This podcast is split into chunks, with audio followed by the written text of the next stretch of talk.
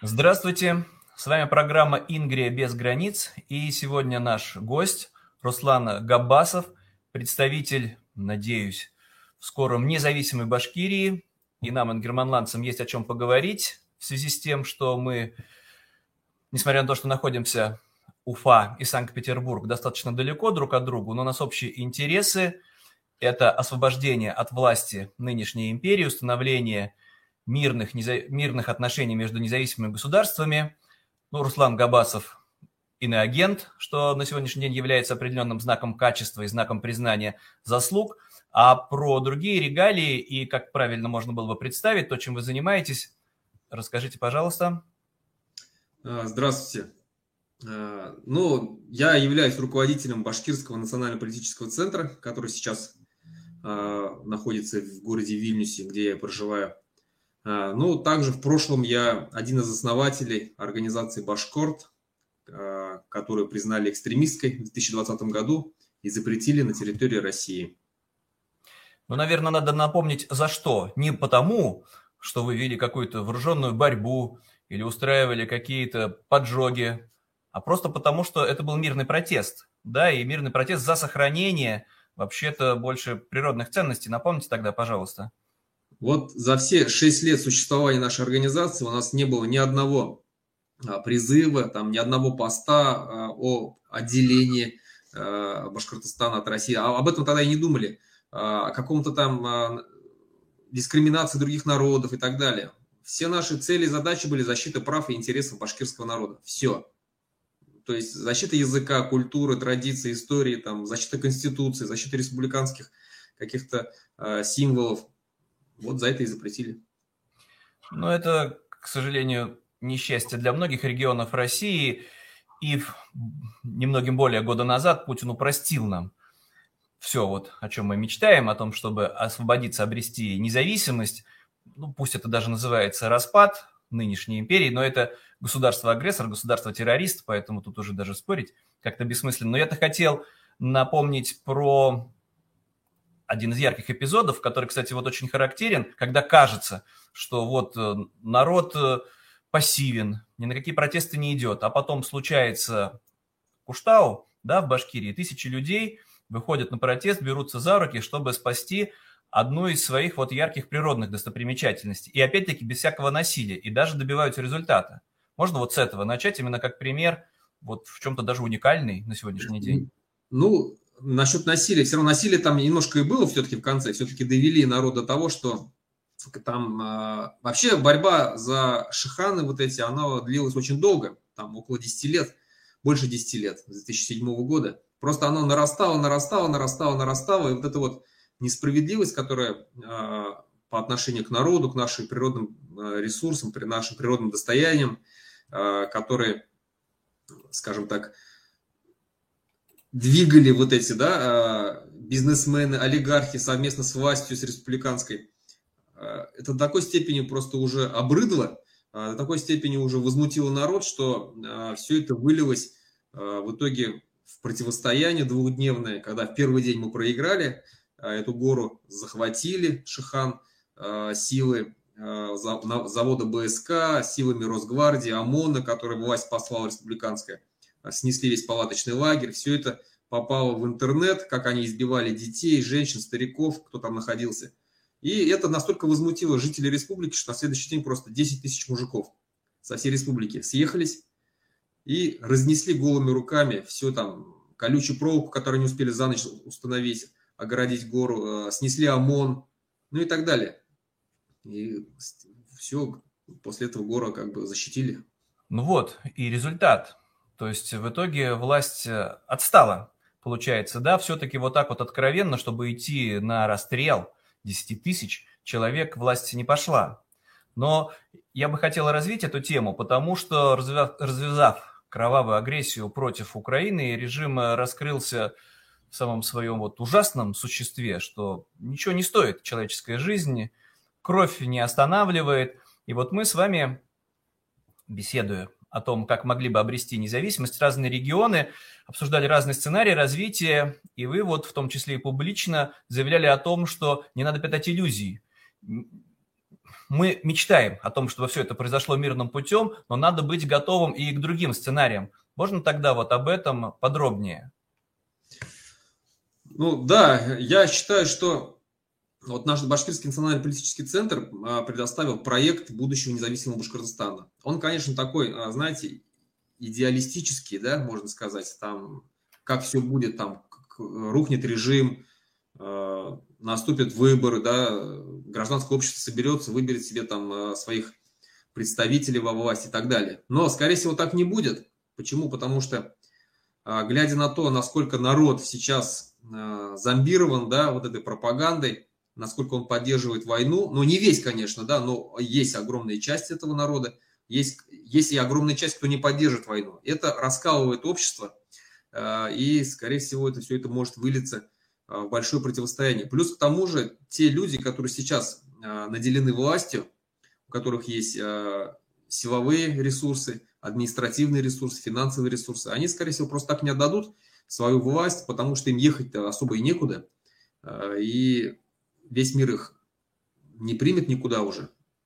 И, скорее всего, они будут защищаться до конца своего, свою вот эту никчемную жизнь, жалкую. Ну, будут стараться захватывать, наверное, вот. Все равно какой-то коллапс, какая-то смута наступит в любом случае, я так думаю. Просто вот, когда это все наступит, это перейдет в такие, знаете, локальные конфликты по всей территории России, ну, я так считаю, да, и к этому надо быть готовым. Я думаю, что никто власть просто так не отдаст, и нам просто необходимо будет их, чтобы вот эти установившиеся диктаторские маленькие режимы, которые там установятся, да, их надо будет сносить в любом случае. Да, я бы обратил внимание, то, чем часто, ну, это страшилка универсальной власти, что вот непременно начнется кровопролитие между регионами. Почему-то обязательно представляется, что Новгород пойдет страшной войной на Псков, вот только из-за этого надо империю сохранять. То, что Украину бомбят, это что-то другое, а то, о чем вы говорите, это совершенно иное. Это как раз-таки...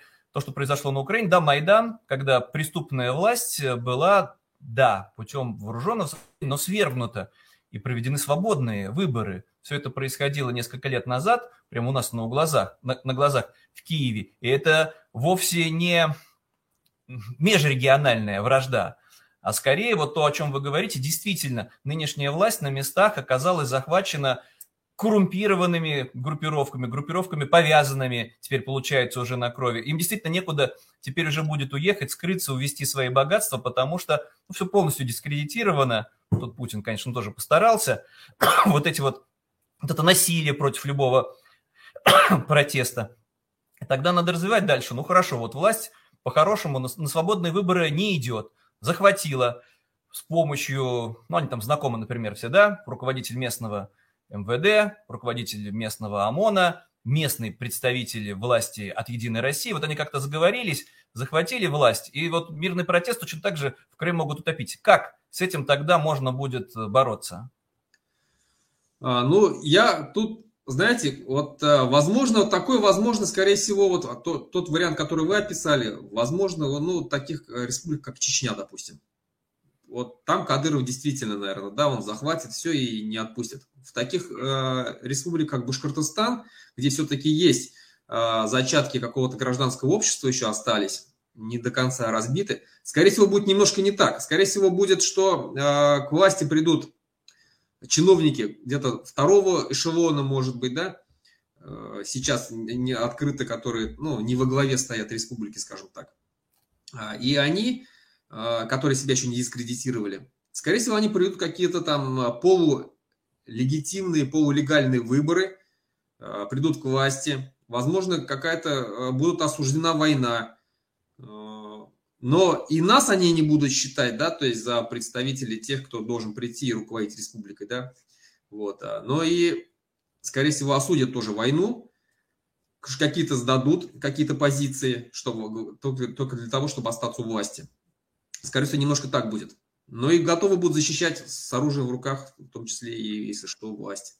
Ну, то есть это такое ближе к среднеазиатскому сценарию после распада Советского Союза, когда демократия образца Балтии не получается, а формируются с разной степенью полуфеодальные режимы, где-то чуть более свободные, где-то совсем замкнутые, как в Туркмении.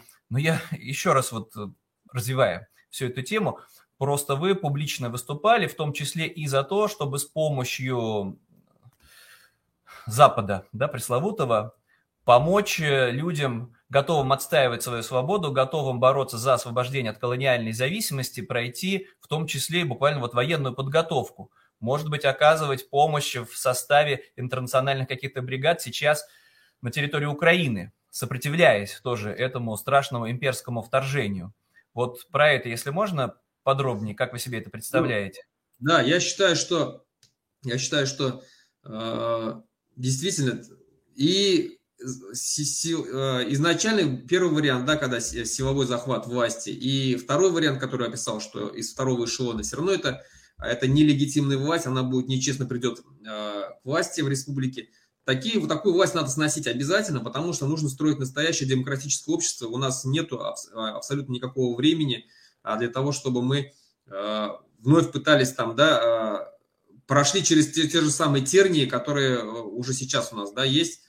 Не факт, что те самые люди, которые придут к власти, даже со второго эшелона, не сдадут нашу независимость и вновь не вступят в, сою, в эту Россию там, да, или что там от нее останется. Поэтому эту власть надо будет сносить, а для того, чтобы сносить эту власть, нужны силы. Нужны силы, и эти силы сейчас, естественно, в республике таких сил нету, но они есть, они спят, скажем так, да, то есть они в подполье, и чтобы они вышли наружу, для этого нужен какой-то серьезный толчок. Этот толчок можно сделать только снаружи. Для этого сейчас есть уникальный шанс, чтобы сформировать свои национальные силы, свою национальную какую-то армию, обкатать ее, скажем так, в вооруженном вот этого, в этой войне на стороне Украины. И в будущем, когда уже Россия, несомненно, проиграет и подпишет капитуляцию свою, уже тогда заходить с этими силами на территорию нашей республики. Ну, естественно, сперва, конечно, нужно всеми общими силами, как я предлагал, снести власть в Москве, как все, что там от нее останется, от этой власти. Начинать нужно, потому что с Москвы. А уже потом идти до Уфы, нашей столицы, и там сносить эту власть. И уже тогда наши, скажем, подпольные силы, которые сейчас есть в республике, они выйдут. И я думаю, что мы уже сможем тогда действительно освободить республику полностью.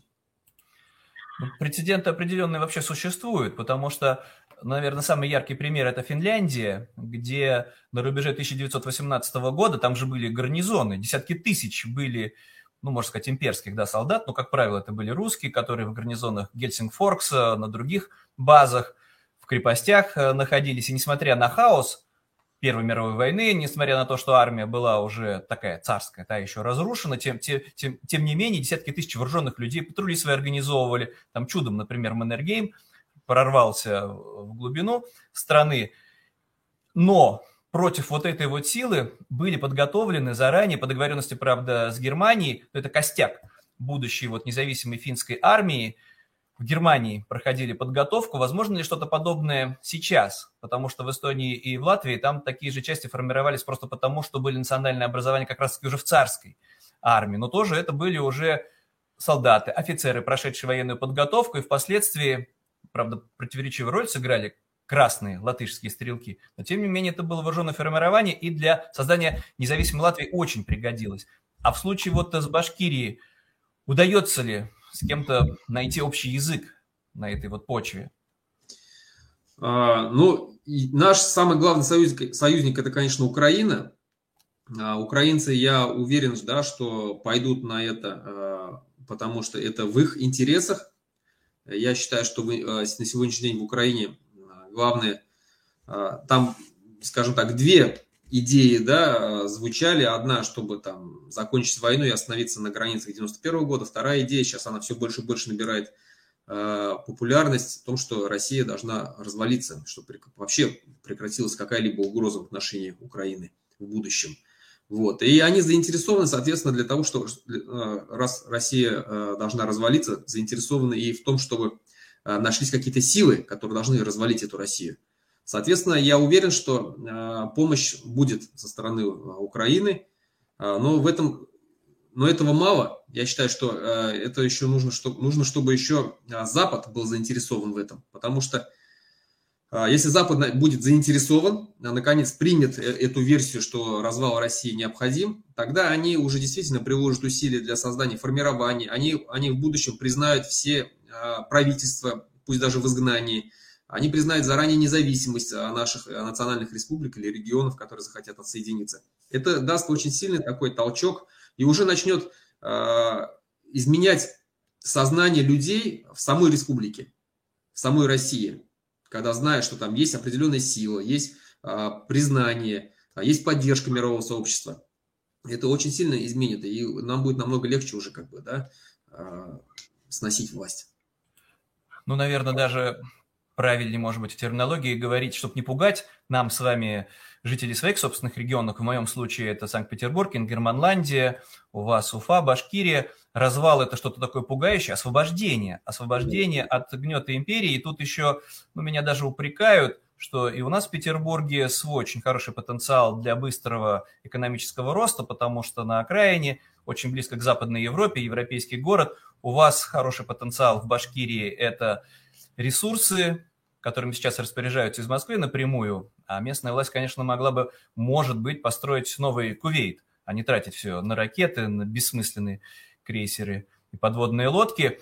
И, соответственно, гораздо быстрее можно будет договориться и об экономических связях. Правильно я понимаю?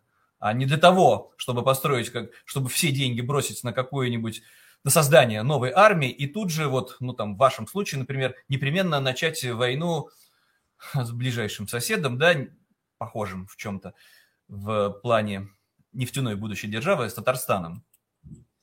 Ну, это вообще вот эта вот пугалка, да, о том, что вот мы там с Татарстаном будем воевать обязательно. Это вообще лишено любого смысла. Почему? Потому что, во-первых, Татарстан для нас наиболее близкий братский народ, татары.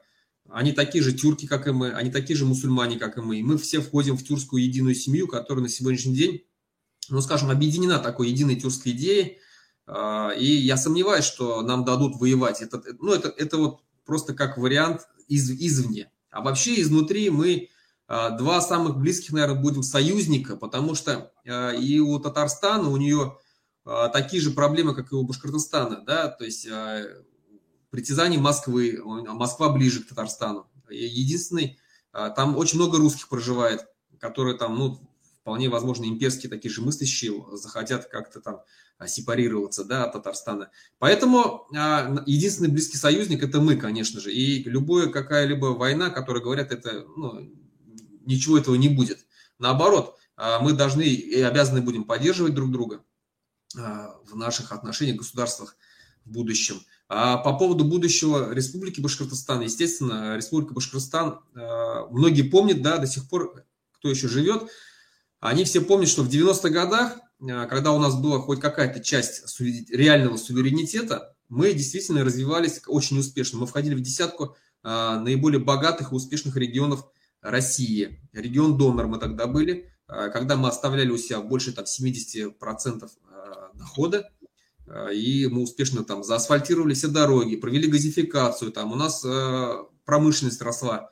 И я уверен, что все это вновь вернется, потому что все незаконно отобранные предприятия за эти время, за путинское время, мы вернем обратно, естественно, национализируем.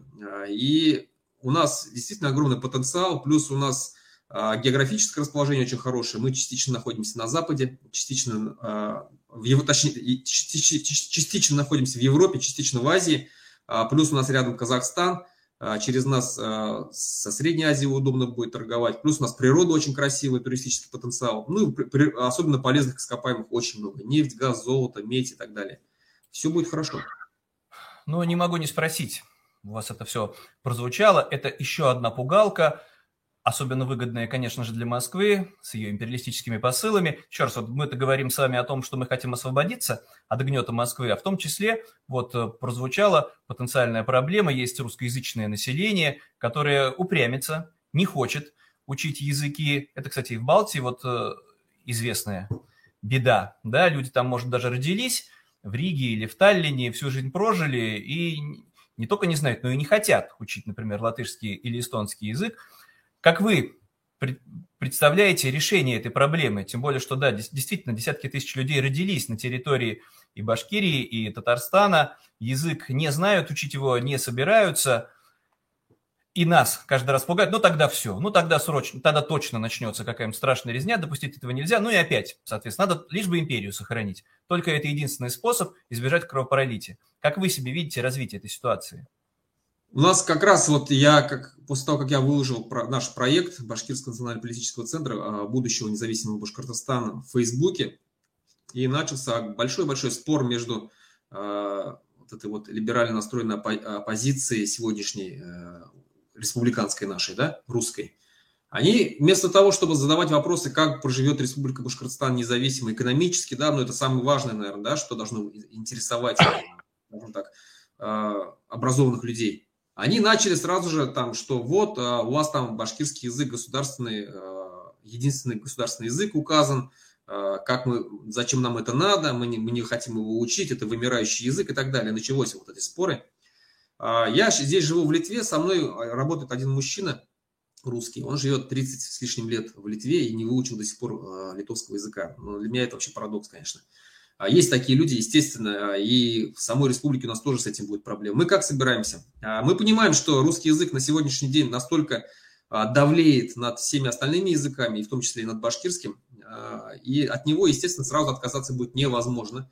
Поэтому мы в своем проекте указали, что на тридцать лет, то есть у нас государственный язык башкирский только будет один, но за, статус, за русским языком будет закреплен статус официального языка на тридцать лет. За эти тридцать лет мы... Я думаю, что сумеем уже, скажем так, вырастить поколение, которое будет знать уже башкирский язык, начиная там, да, с детских садов, полностью на башкирском языке обучение. Переведем всю литературу, как техническую, юридическую, медицинскую и так далее, постепенно-постепенно на башкирский язык. Ну и, естественно, нужно будет для, те, для русского населения, которые уже взрослые, для них, я думаю, что не надо будет вводить какого-то обязательного знания. Тот человек, который захочет, он захочет выучить, если хочет сделать какую-то карьеру. А для детей, детей легко научить всего башкирскому языку заново, с самого начала. Для этого нужно, конечно, менять методику. Я думаю, что мы эту методику пере, пере, пере, возьмем из других стран, где уже так успешно все это прошло. Ну, по-другому никак, иначе мы язык свой потеряем. Нужно кардинально и жестко подходить к этому вопросу. Ну, я считаю, это тоже во многом, конечно же, страшилка про язык, на который без конца спекулирует и в Москве это все пропагандистское сообщество. Пугай, вот про Балтию, кстати, любопытный пример, потому что действительно живут десятки тысяч русскоязычных людей, язык не выучили, но они никуда не уезжают, и их никто никуда не изводит. То есть, когда развитая цивилизация, когда все это мирным путем, их уговаривают. Да, есть определенные ограничения, ты не можешь, например, занимать государственную должность, но люди все равно не учат, не учат язык, и все равно они не уезжают в свою благословенную бывшую там, да, родину, где можно говорить на русском языке, никто тебе замечаний не сделает. То есть есть какие-то преимущества. И то, о чем вы говорите, если будет благополучие, если будет хорошая работа, высокий уровень жизни, или начнут учить язык, или будут ворчать, капризничать, но вряд ли, конечно, куда-то уедут, если не допустить вот буквального такого средневекового, когда начинается резня по религиозному признаку, по этническому признаку, по социальному признаку, как большевики, что если ты буржуазия, то все, тебе конец. Но я тоже считаю, что на сегодняшний день в двадцать первом веке хватает образованных людей, хватает общественного мнения и влияния, чтобы всего этого не допустить. Это в первую очередь именно страшилка, которая на многих действительно действует, что нет, вот, вот непременно сразу начнется. Ну тогда давайте постепенно подводить какие-то итоги, потому что то, что вы упомянули, это косвенно... ну вот про экономический, и тоже любопытно, ну, это страшилка, наверное, менее такая пугающая, а как же вот мы, например, ну я теперь уже говорю про Поволжье, выхода к морю, этого пресловутого, да, знаменитого, нет. Как же вот мы будем дальше торговать, как же мы будем поддерживать отношения, как же мы будем свою нефть вывозить, если вот останемся замкнутыми в окружении других регионов? Знаете, я считаю, что без Москвы мы всегда сможем договориться друг с другом. Вот когда есть Москва, никаких, нет никаких договоров. Вот Чечня с Ингушетией начинает там, да, какие-то конфликты, кабардинцы с балкарцами, татары с башкирами и так далее. Я думаю, без Москвы мы всегда найдем друг с другом язык, всегда сможем договориться, и нет, не будет никаких проблем, я думаю, что торговать успешно, как-то экономически взаимодействовать друг с другом. И даже Оренбургская область, которая сегодняшний день, да, была искусственно создана для того, чтобы башкиры с казахами не граничили, я думаю, что и это будет решаемый вопрос, и мы найдем общий язык со всеми. Главное, чтобы не было Москвы, не было вот этой прокладки между нами, которая там постоянно влезала, угрожала, там, да, указывала нам, как жить и что делать. Я думаю, что без, без Москвы мы сами все сможем построить отлично. Сами с усами. Не, я с вами согласен, потому что это опять-таки страшилка для многих наших с вами соотечественников, да, по российской нынешней путинской империи, которые представляют себе отдельное государство как нечто такое враждующее, непременно со шлагбаумами, с какими-то перегороженными таможенными пунктами. Это не так, потому что в Западной Европе, если ехать из Литвы в Польшу или из Литвы в Латвию, то этого можно даже не заметить, если не обратить внимание на то, что будет написано. Просто, да, вы въехали на территорию другого государства. Это никому не мешает. Все очень быстро договорились, обретя независимость. И тем не менее, это полноценная су- суверенная государственность каждый раз. И действительно договориться, ну да, несложно для выгод торговли. Опять-таки страшилка. Но это несчастье, наверное, нашего с вами Отечества, где восемьдесят процентов людей вообще не имеют загранпаспортов и не представляют, как можно жить в Западной Европе, проехать ее всю насквозь, не встретив ни одного шлагбаума, ни одного пограничного пункта, ну, в таком, в традиционном понимании, да, где паспорт проверяют, где машину обыскивают, и договориться, скорее всего, да, будет несложно. А если на сегодняшний день у вас какие-то уже предварительные коммуникации с коллегами, с нашими с вами, да, с соратниками по пониманию того, что эта империя обречена, вот из ближайших регионов, ну, я имею в виду вот не только Татарстан. Вы знаете, я еще вот многие такие, действительно, люди очень, ну, спрашивают, во многом многих интересует, как будет Республика Башкортостан, которая находится в анклаве, да, как она будет взаимодействовать. Я им всегда говорю, вы представляете, мыслите сегодняшним масштабом, да, вот вы представляете карту России сегодняшнюю, да, и внутри нее Республика Башкортостан. Да, она ближе там к южным границам, но она все равно в анклаве. Нет, такого не будет. В будущем это будет десятки и десятки каких-то государственных образований, в том числе и на территории Челябинской области, там, Оренбургской области и так далее, которые будут совершенно независимы друг от друга, и тем более от Москвы независимы. По поводу вашего вопроса, у нас, да, уже идут, скажем так, общ, идет общение с представителями национальных движений, допустим, Уральская республика. Есть представители вот, вот, вот этого движения, они собираются... сегодняшняя Свердловская, Челябинская, Курганская область объединятся в единую Уральскую республику и устанавливать, они уже вышли на нас, говорят, что, ну, хотят установить с нами отношения хорошие, союзнические, экономические отношения.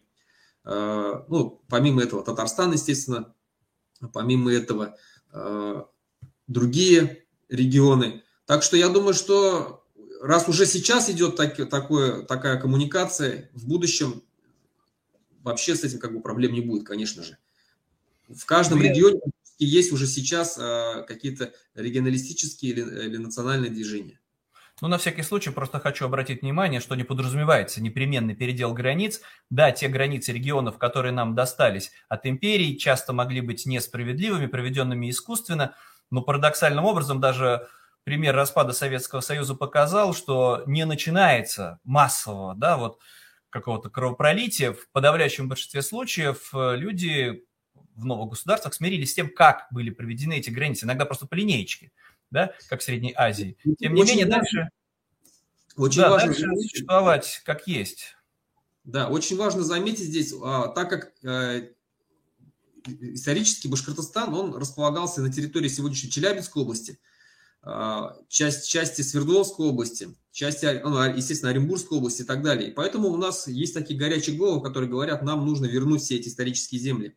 Я их остужаю всегда тем, что говорю, вот, ну, возьмем Челябинскую область. Она полностью, как бы, да, была раньше лежала на территории исторического Башкортостана, и были башкирские земли. Но сейчас там проживает три процента башкир и девяносто с лишним процентов русских. Вы собираетесь всех их присоединять к Республике Башкортостан и делать башкирский народ, ну, сколько там останется процентов нас в общем в этой большой территории? Там меньше десяти процентов. И это разве будет уже Республика Башкортостан? Конечно, нет. Там будет подавляющее большинство русских. Да и захотят ли они присоединяться? Вот в чем вопрос. И что мы будем силы завоевывать их, что ли? Зачем нам это надо? Нам нужно экономически в первую очередь расти, а не воевать друг с другом. Поэтому все это ерунда. Я думаю, что никакого кровопролития, конечно же, не будет.